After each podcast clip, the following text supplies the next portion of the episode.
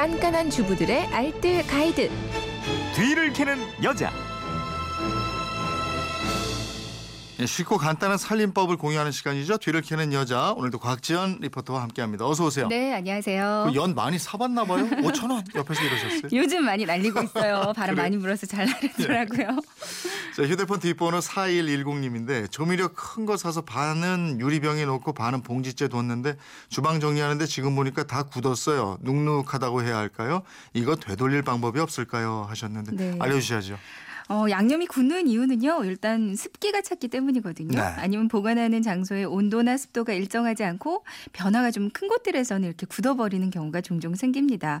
그래서 양념 보관해 놓을 때도 건조하고 서늘하고 온도 변화가 가장 없는 곳에 밀봉을 해 놓는 게 가장 좋거든요. 음. 근데 양념 굳었다 하면 이렇게 하시면 되는데 오늘 그 방법 알려드릴게요. 네. 어떻게 해요? 먼저 조미료 중에서 화학 조미료가 굳는 경우 있어요. 네. 절구방망이 같은 걸로 우선 두들겨 보시 고요. 이걸로 안 된다고 하면 버리지 마시고 음. 굳은 조미료에 뜨거운 물을 조금 부어주세요. 네. 숟가락으로 살살 저어서 즙을 만들어주고요. 그리고 나서 이걸 냉장고에 넣었다가 필요할 때마다 그냥 사용하시면 되거든요. 음. 음. 식에 넣었을 때 맛은 거의 네. 똑같습니다.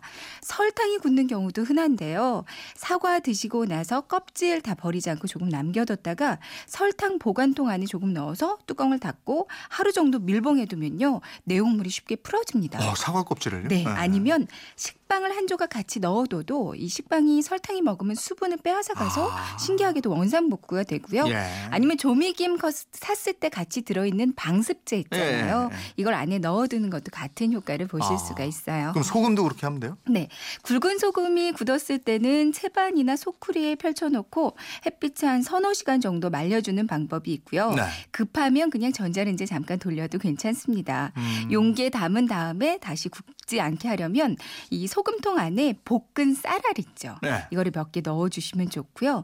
아니면 눅눅한 소금통 안에 이쑤시개, 그러니까 나무로 된 이쑤시개를 통 크기에 맞게 잘라서요. 이렇게 콕콕 박아서 넣어주면 나무가 역시 습기를 흡수하기 때문에 소금이 눅눅해지는 걸 막을 아. 수가 있어요. 또 가끔 케찹 잘 안 나오는 경우 있는데 이거 어떻게 해요? 거꾸로 흔들어도 잘 안 나올 때 있거든요. 이때는 케찹 용기 안에다가 빨대를 넣어주는 게 좋아요. 음. 빨대를 하나 꽂아주면 공기가 흘러 들어가기 때문에 잘 안 나오던 케찹도 아주 부드럽게 잘 나오고요. 음. 꿀도 잘 안 나올 때 많이 있거든요. 네. 아예 굳어서 통에서 나오지 않는다면 열을 조금 가해주는 게 좋은데요.